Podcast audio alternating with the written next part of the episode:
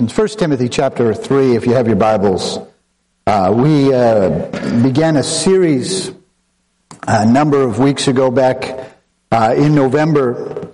And uh, we'll be concluding this series next week, but we're looking at the issue of ministry standards.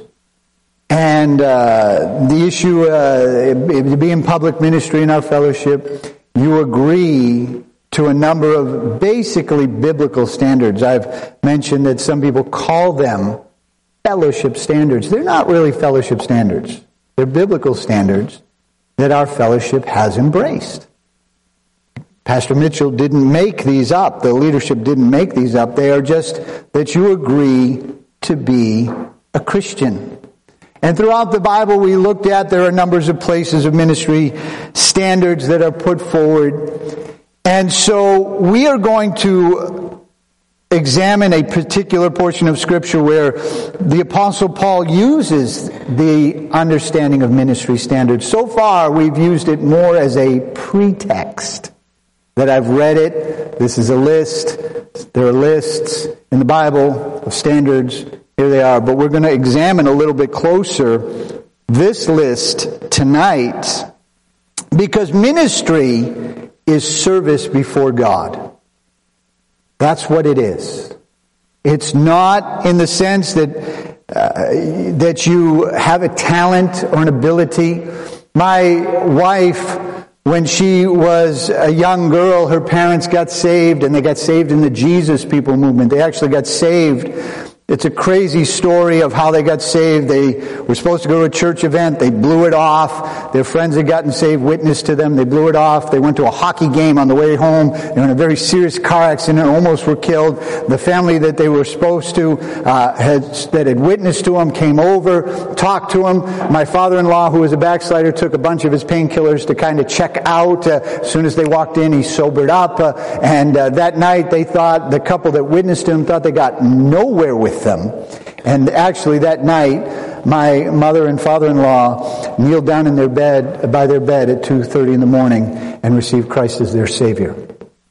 At that time, there weren't a lot of churches on Cape Cod. The Victory Chapel wasn't there. They started going to one particular church where they paid the drummer. They paid him to be in service. And then after song service, as our musicians exit, he would exit, but he didn't come into the service. He went out back and started smoking cigarettes. He ended up getting a young girl in the church pregnant, and eight months pregnant, they married in the church service. Wasn't seen as a bad thing. In fact, it was just simply stated, well, at least he wants to marry, and of course, would you believe their marriage didn't last. Ministry is about service before God. It's not just about a talent. It's not just about an ability. We don't put ads in the paper. Sometimes in overseas situations, they're desperate. They might put an ad in the paper for a translator because you need that at first if you can't speak the language. And uh, I, you know, I at, at the end of 11 years in Lithuania, I could order a pizza pretty well. And uh, that's about it. And you'll hear my wife and I talk Lithuanian sometimes. It's like our code. And the problem is, is if a Lithuanian heard us, they probably wouldn't understand us. We're not that good. But we're good enough that she can figure out what I'm saying at that moment. But the picture of what ministry is, it's a opportunity to serve God. It's an expression of worship. It's an expression of gratitude. That's what ministry is. It's not just a talent that you have. It is something that causes you to want to bring glory to God. And out of that, in the standards that Paul is going to list here, and we're going to examine a few of them in generalities it would take to, to minutely go through. I think there's 17 different uh, uh, standards and, things he mentions and abilities and this and that. Uh, you know, we would be here for quite a while and I'm sure you'd get mad at me if we did that. But let's look at a few general ones. First Timothy 3, beginning in verse 1, it says that this is a trustworthy saying. If anyone aspires to be A church leader, he desires an honorable position, or in most translations, an honorable work. It says that, uh, so a church leader must be a man whose life is above reproach. He must be faithful to his wife. He must exercise self-control and live wisely and be of a good reputation. He must enjoy having guests in his home.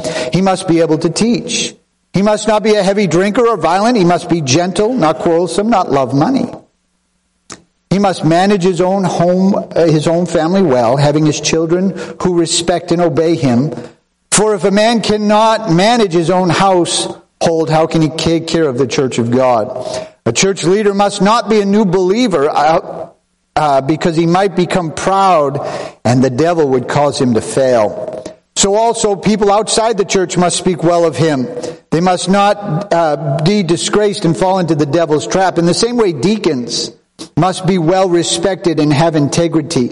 The mystery of the faith now revealed and must live with a clean or a clear conscience. Before they are appointed deacons, let them be closely examined, and if they pass the test, let them serve as deacons. In the same way, their wives must be respected, not slanderous of others. They must exercise self-control, be faithful in everything they do. A deacon must be faithful to his wife. He must manage his children and his household well. Those who do well as deacons will be rewarded with respect from others and will have an increased confidence in their faith in Christ Jesus. Now, it's speaking here of two different offices. There is the bishop, the pastor, the leader of the church, and then there are deacons, the servant. It literally comes from the thought of a waiter. It probably became a slang in the church uh, world like we have in our fellowship. We'll call someone who will be an outreach leader or something. Sometimes you'll hear the term the door director. That uh, I think this is the way it's still uh, labeled in the trumpet uh, for the staff. That uh, uh, Matt Sanderlin right now is the door director, and so. Uh, um, that may be uh, the way it's listed. That goes back to when we used to call the music scene the door, which we never did here in Rochester, I don't think. But back in a million and a half years ago, when you know dinosaurs just went extinct and the fellowship began, that's when they used to call the music scene the door. And it's changed the 180, the, the, uh, the underground. It's had uh, had numbers of names, and so uh, that's what it probably came from the thought of the seven table waiters, the first uh, ministries, if you will, in the church that is outside of just the apostles that were, and so this is probably where the term comes from all of these issues, where you boil them down, whatever it's talking about, whether it's talking about money, whether it's talking about reputation, whether it's talking about uh, how you handle your marriage, whether it's how it's talking about whether you're friendly and have people in your home, whatever it's talking about exactly, it's talking about being a Christian. That first and foremost, if you're going to have ministry, you're going to have to have Christian behavior both in and outside the church. And this becomes very important. One of the things that our text deals with is, do you pay your bills? Is that spiritual? Yes, it is. I had a man in one of the churches I pastored who he never paid his bills. He owed lots of people lots of money, but he would tell me how spiritual he was because he did pay his tithe. I'm like, well, you know what, dude? What you do with the other 90% is kind of as important as you, what you do with the first 10%. Right? If you're paying your tithe and you're not paying your bills, that could ruin your reputation as much as paying your bills and not paying your tithe.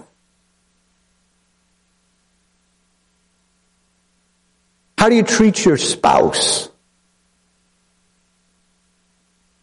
Marriage must be respected, must have, you know, his wife must not be uh, given over to, we'll get to that slander and whatnot, but, you know, be faithful to his wife.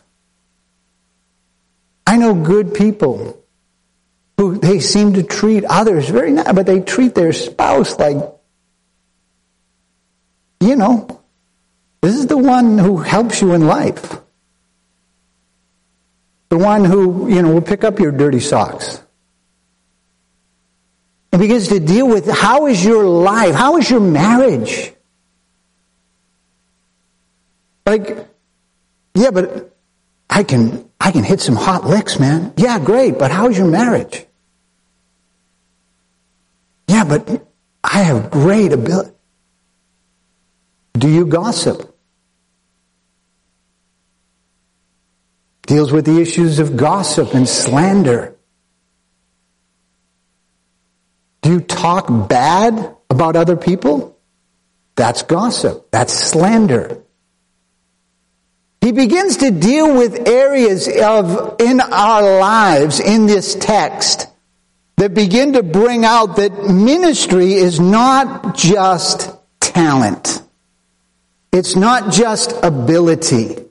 It's not just your, you know, ability to sing or ability to act or ability to play an instrument or ability to, you know, uh, uh, be technical or whatever. It has to do with your heart and your character.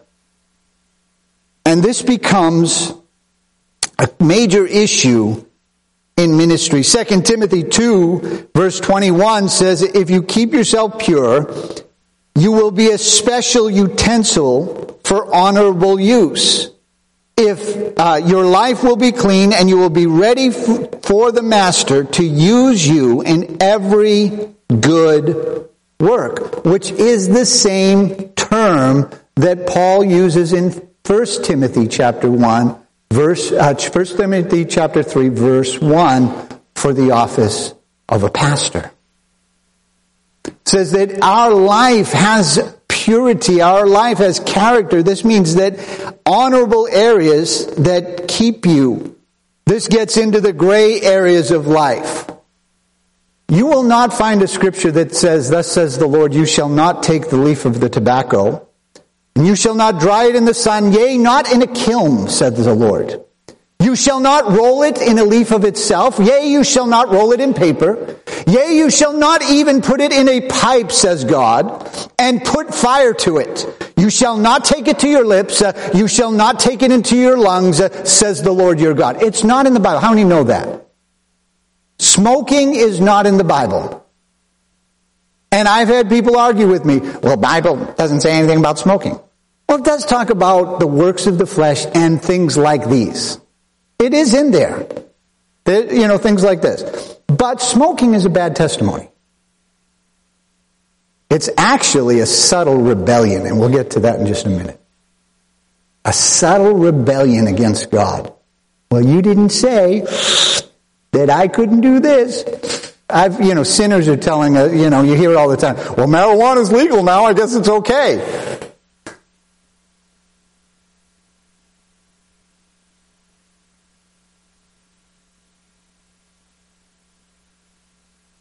When we talk about the main issue, it's actually when you sign the ministry standard, it's actually called a vow of exampleship. That's next week. We'll talk about that your life affecting others. But there needs to be more than you just showing up happening in your life. And so there also in our text should be evidence of spirituality. I mean, you know, spiritual people, they do things. They pray. They praise, like I ministered this morning, that if you wait for a crisis to pray, if you wait for a crisis to praise God, you're not going to. It doesn't, eh, life doesn't work that way. You will grab in a moment of crisis what is already there and familiar for you to grab. And very rarely have I seen a Christian go through a crisis of life who is not a prayer and turn into a prayer. It does happen, but I think the odds are right up there with missionary dating. For every 100, every 99 that it, it, it, you know, for every one that it works for, 99 it doesn't.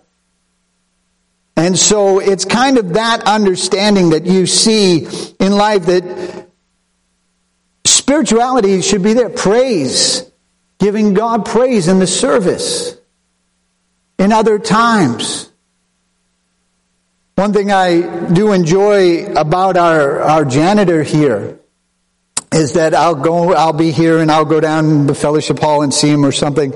And it's Spanish. I understand that and I don't understand enough of Spanish, but I do know words like Jesus. I do understand that and he's got praise music on. He's listening. He's praising God. Should be seen in your giving. If you have an attitude that Tithing is taxes. Ah, tax season.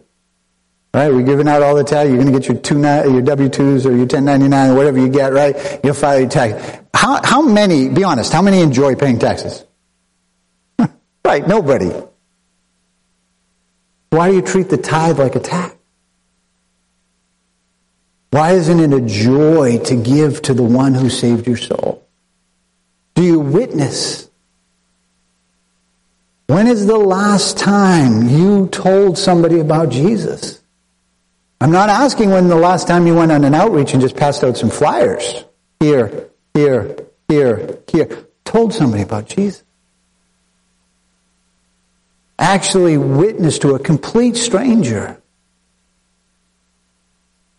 Somebody you don't know. I, you know, uh, you witness to people and it, you get all sorts of reactions that, you know, just Saturday I went to talk to somebody, he's like, no, no thanks. One guy told me I'm a Muslim. I'm like, he's from Canada. He said, no, I'm from Toronto. I went and handed him a flyer. I was going to talk to him. He's like, no, I'm a Muslim. Um, I said, where are you from? He's Toronto. And I'm like, oh, okay, you know, whatever. So he was flying, going, group of friends.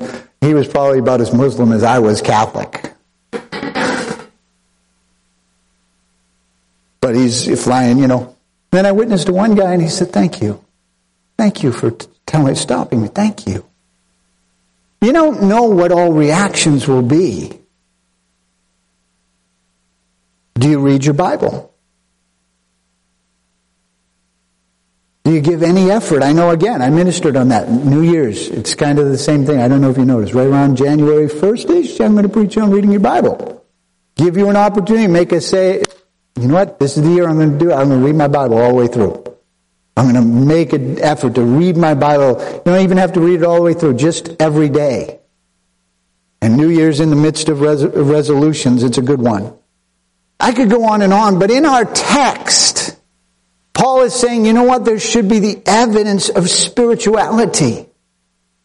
1 Corinthians 14, 15.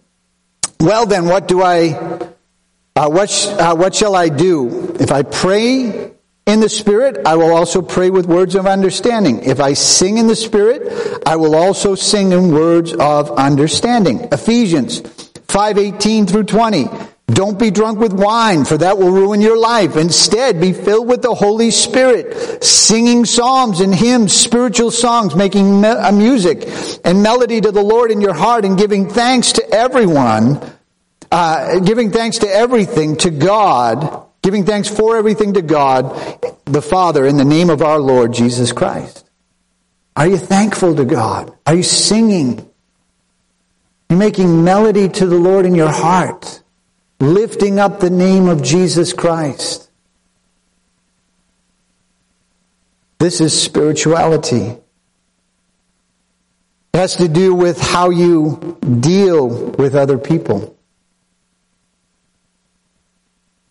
1 Corinthians 12, 25 and 26, this makes the harmony among the members. For if all the members care for each other, if one part suffers, then all the parts will suffer with it. If one part is honored, then all the parts are glad. Can you be glad when someone else is blessed?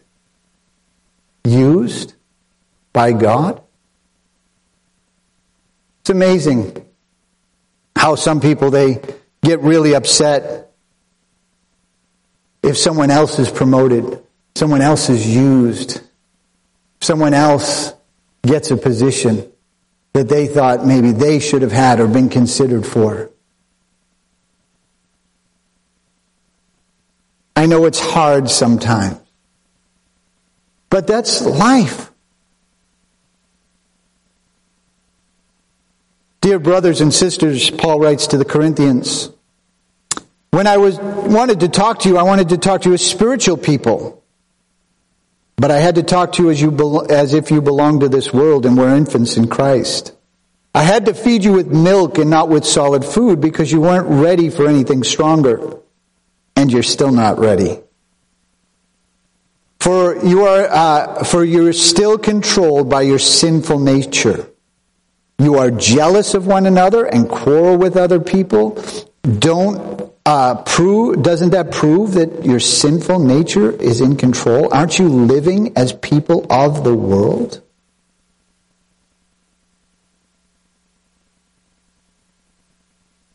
What that's talking about, Paul is being very subtle, but it's, what he's talking about is the subtle rebellion. That says, God, I don't like your choices. Why does he get to do that? Why does she? My wife was had a, a very interesting scenario. A girl came up to her at one point and said, "I hated you." Now, what was very interesting is she thought this was one of her best friends, and said, "Why?" Well, because you get to sing on the platform after the music scene, and I didn't. A couple of things. One is this girl really couldn't sing. Just saying. Wasn't a very good singer. Two, my wife didn't actually ask for it. Pastor Campbell just came up to her one day and said, hey, sing at the play. Go. So she did. Wasn't a choice, wasn't something she was after. This girl got extremely jealous. Why do you get to do that?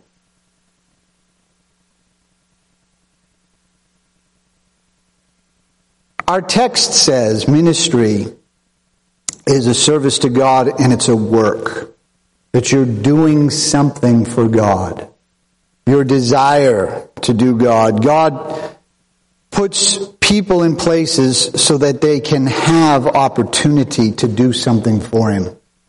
In 1 Corinthians chapter 12 verses 27 and 28 says, For all of you together are in Christ's body, and each one of you is part of it. And here are some of the parts that God has appointed for the church. First the apostles, then the prophets, Third, teachers and those who do miracles, those who have gifts of healing and those who have uh, who help others and those who have gifts of leadership and those who speak in unknown tongues. Says, you know, and in the church there's all sorts of opportunities. There's all sorts of needs. There's administration needs. This would be people who work in the office, maybe count offerings, maybe do uh, uh, ushering, maybe uh, are involved in different other aspects of just simple administration of the flow of a church. That's very needed.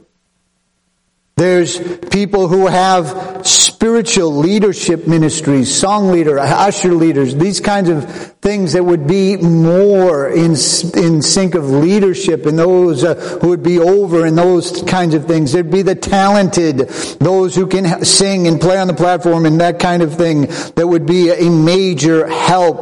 God puts them in the body. Sometimes they come through opportunities. Sometimes they come through desires. Sometimes they come through knowledge. You know something about sound. You know something about an instrument. You know something about uh, an ability to do something. That's a, that's a ministry that God can use. That God will open a door that you can have a service for Him in that area. But after that is said, it would be good if you then improved or did your best in that area. This is service to God. This is to bring glory to His name. Things change. Life changes. I don't know if you noticed this.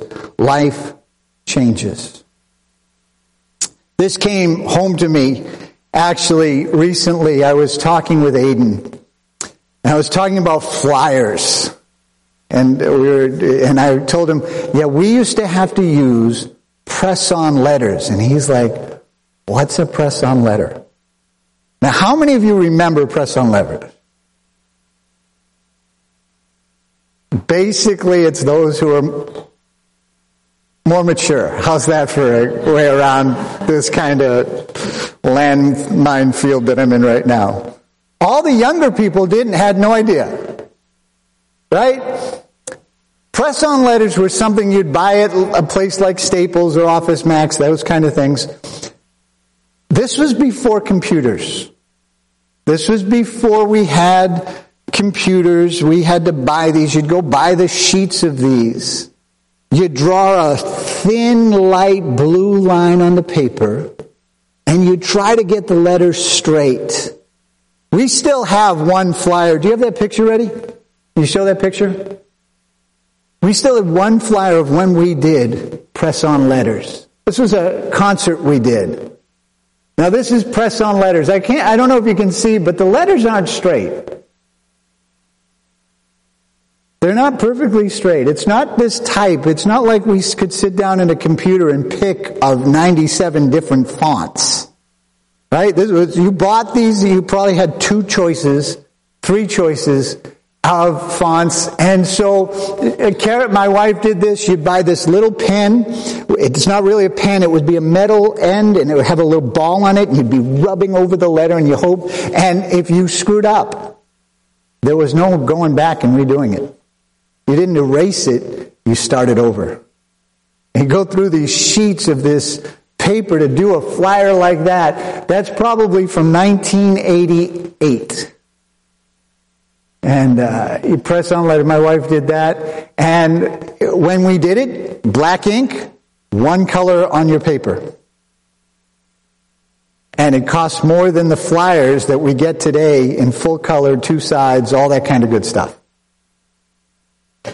That's the way it was. Technology was different. When I got saved, you, you can take it down, but when I got saved, my wife did the overhead, not when I got saved, but right before we got married, she would do the overhead. Now an overhead was a, a funny looking ostrich-like machine that you'd put these clear transparencies on, go through a couple of mirrors, and project on the wall. We actually have one still upstairs in the museum. I mean, Sunday school. But it's like it's a, you know, they use it to draw big pictures sometimes, but, you know, it's like that, this was high tech technology. When I went to Trinidad the very first time, this is what uh, the evangel, the missionary there asked me to bring. What could I bring? What could the church buy? What do you need? He said, we need an overhead projector. And I said, okay, we bought it, and because uh, we went down, customs stopped me, and we had to pay, uh, you know, I think it was a hundred bucks to bring it into the country, which is almost what it costs. But you know, he was happy to have it because that was high tech technology. You get the songs. Otherwise, you had little printed books with 25 songs, and that was it. That when I pioneered, that's what I had. 25 songs. That was our choice. Turn to page three. We're going to sing song "Power in the Blood." Things changed. Lights were hot. Sermons were recorded on cassette tapes.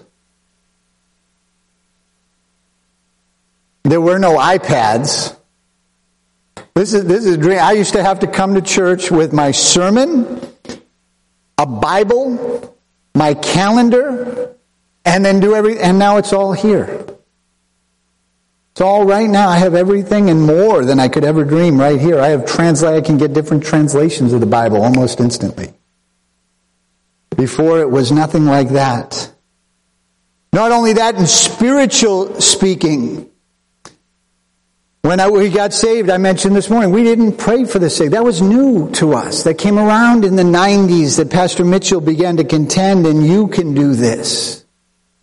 We had no idea that there was uh, an opportunity to pray, we would just pray. And so that we learned that became an evolution. If you're going to learn to pray for the sick and how to see people healed. When I got saved on Cape Cod, they never dreamed at that moment of being a conference center. And how that launched a different aspect in church planting and all these new levels of life. I say all that to say this. Right? There were no videos. There was no Amazon to lo- download. When we bought a, when we got a movie, it came on real, 16 millimeter reel to reel, and it cost about $150. To put that in perspective today, that would have filled my car probably 10 or 11 times. Gasoline. So what does it cost to fill your car? 50 bucks?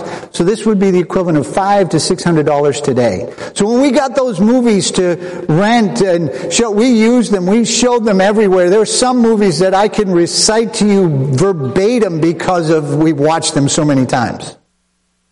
Now we have videos. We can simply go on and download them and for three bucks show them to the church and it's like, wow. Some of them are even free. But what's fascinating to me is that technology has changed. Have you improved your ministry? We know that life has gone on. That means sometimes you're going to have to learn something new. This is service to God.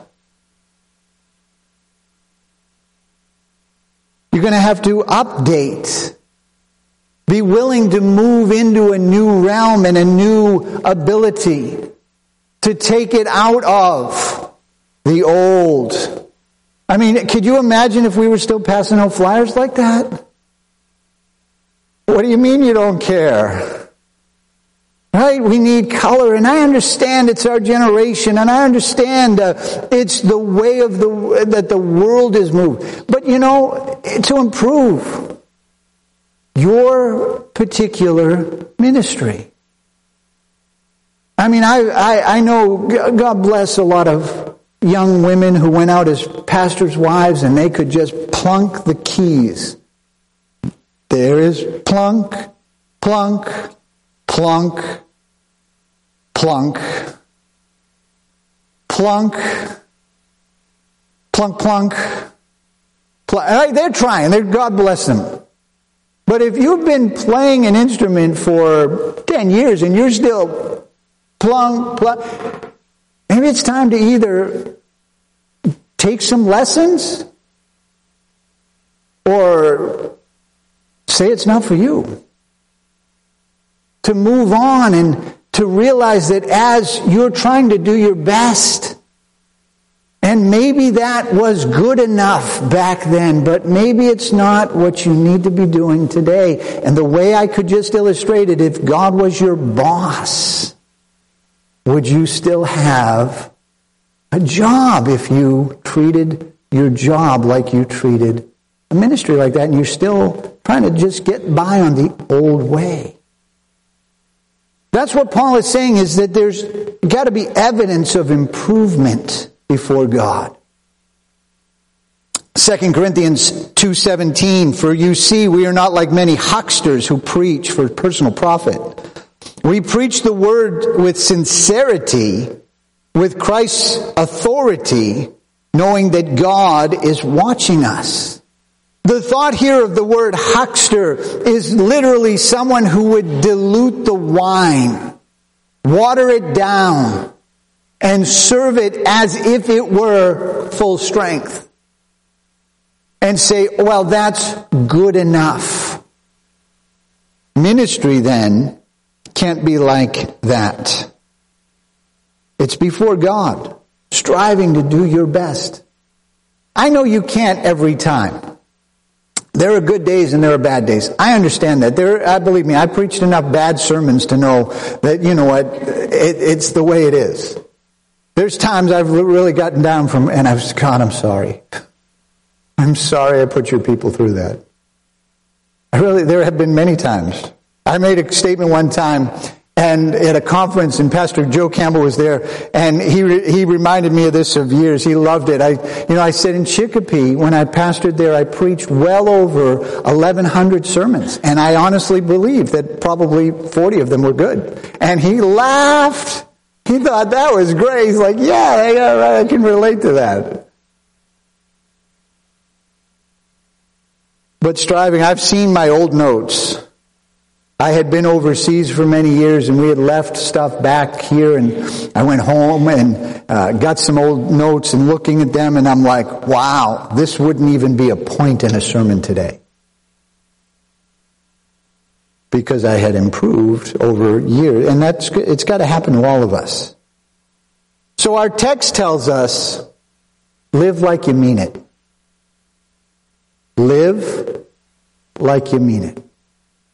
You're serving God in your ministry, you're serving God. Live like you mean it. Our text tells us so a church leader must be a man whose life is. And then he lists. He says of the deacon, in the same way deacons must be. And he lists.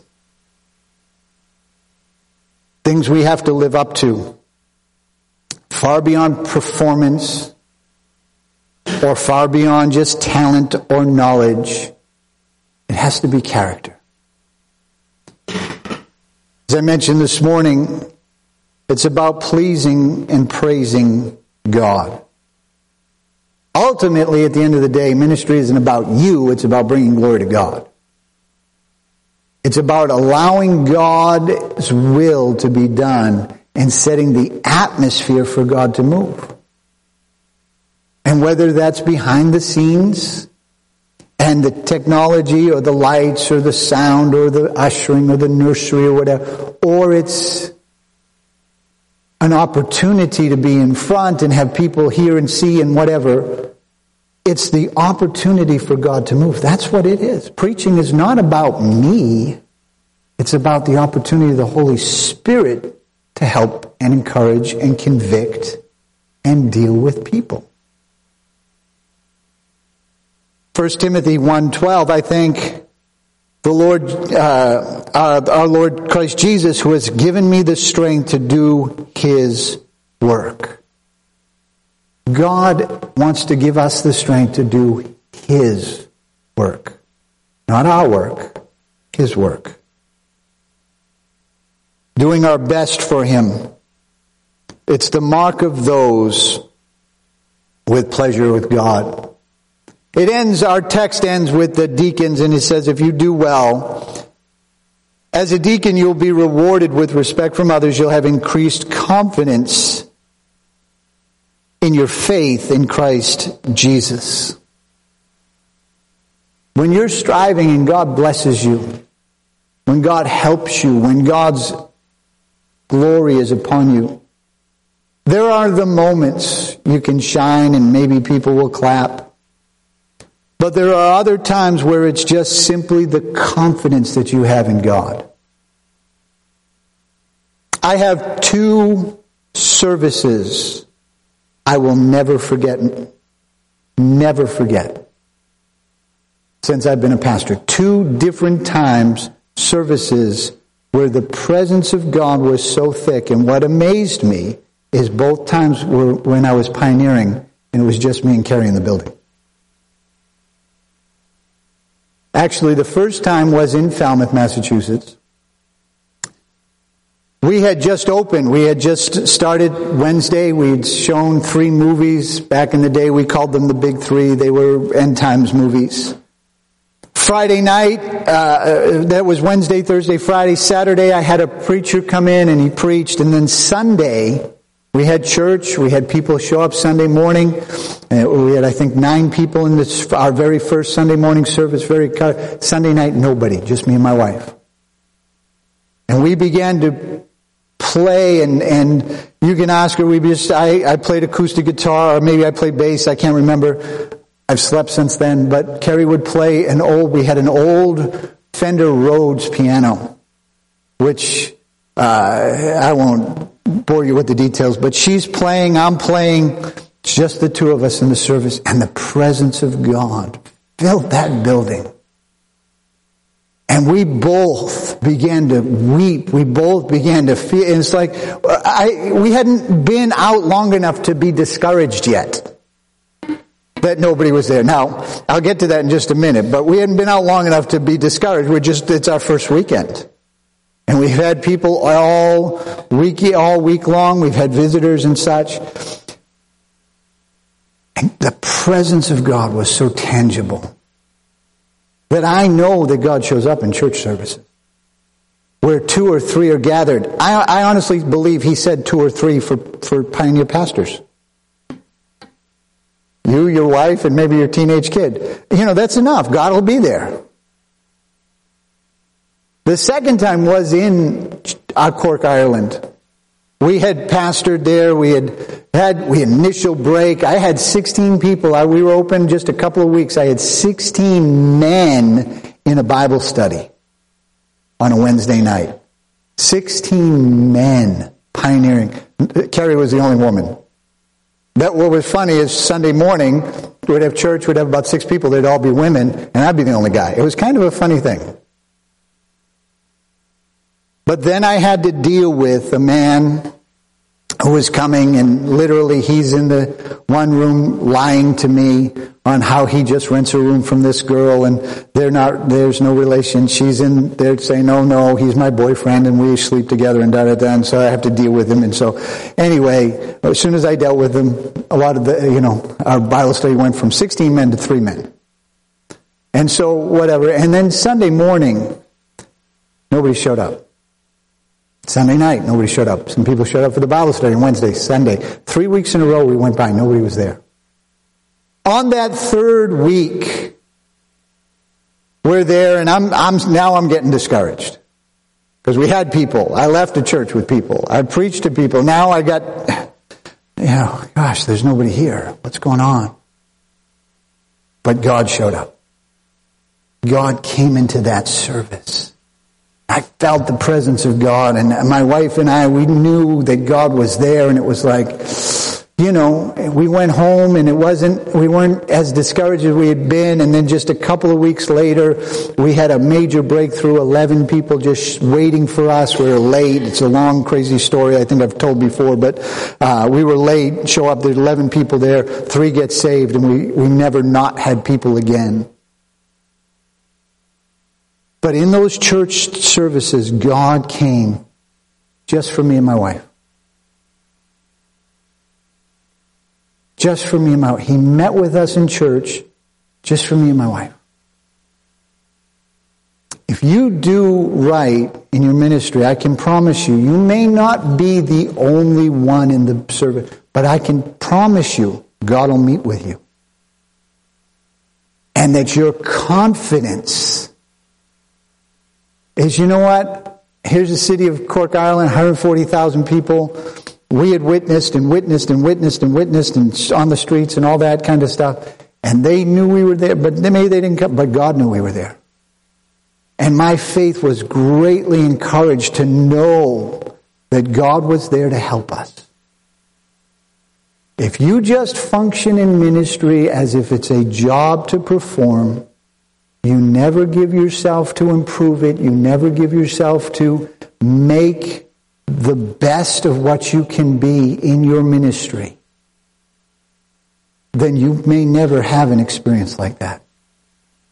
But if you just give the effort, God is faithful to give you the confidence in your ministry that when you're overwhelmed and when you're discouraged and when all hell rages against your life and all bill, you know, bills come out of nowhere and, you know, uh, you know, uh, demons manifest or whatever, whatever it is, you, you have a confidence in Christ.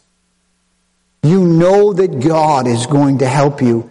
That is found by the mark of pleasure that God will put on people who serve Him with a whole heart. Let's bow our heads for just a moment. Ministry is to please God. The problem with sin is sin leaves us in a place where we cannot please God. The Bible's very clear that no one has the ability to do it on your own.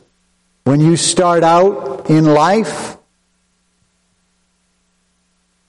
sinning, you can't make God happy and sin at the same time. Sin is not an it's not a disease or a, it's a character problem. It's a heart problem. It's something that separates us from God. But Jesus Christ came to forgive us and cleanse us of our sins. And that as we do that, receive Him in our hearts, God does the rest. He cleanses us. He changes us. He forgives us. He makes us new. And if you've never done that and you want to do that this morning or you, you uh, this evening and you, or you did at one time and you turned away, you want to come back to Jesus, I wonder if you would very quickly slip up your hand. Say, would you pray for me? I'm not right with God. I need Jesus Christ to come into my heart. I need God to meet me. Very quickly, slip up your hand. Put it right back down. Say, pray for me. I need Jesus Christ. I need God to help me. I need to be born again. Changing the call then to Christians. Ministry is the opportunity to please God. Not just show your talents or your abilities or, hey, look what I can do. I'm all for doing it professionally. I'm all for making it the best we can be. And out of that is not to show other people, it's to show God. God, thank you. God, thank you that you saved me, that you would use me in your plan in the, on planet earth right now in this time. Thank you. And I'm going to give you my best. I'm going to do what is right. And if you require this, or I'm going to also be the Christian. I'm going to witness. I'm going to pray. I'm going to praise. I'm going to give. I'm going to do those things that I'm going to read my Bible. Those things I know are going to help my spiritual life so that I can serve you better. And that's what Paul's list is about.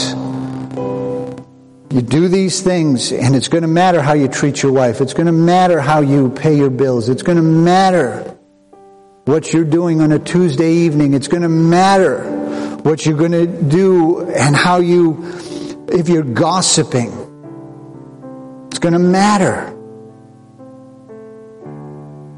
how we approach these things in life. Say, well, I just usher. I just, I just sing. I just, it's going to matter.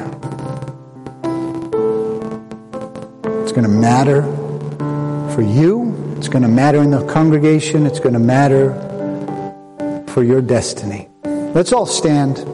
These altars are open. We're going to take time and give God praise, worship Him as these find a place to pray. You delivered me from darkness light.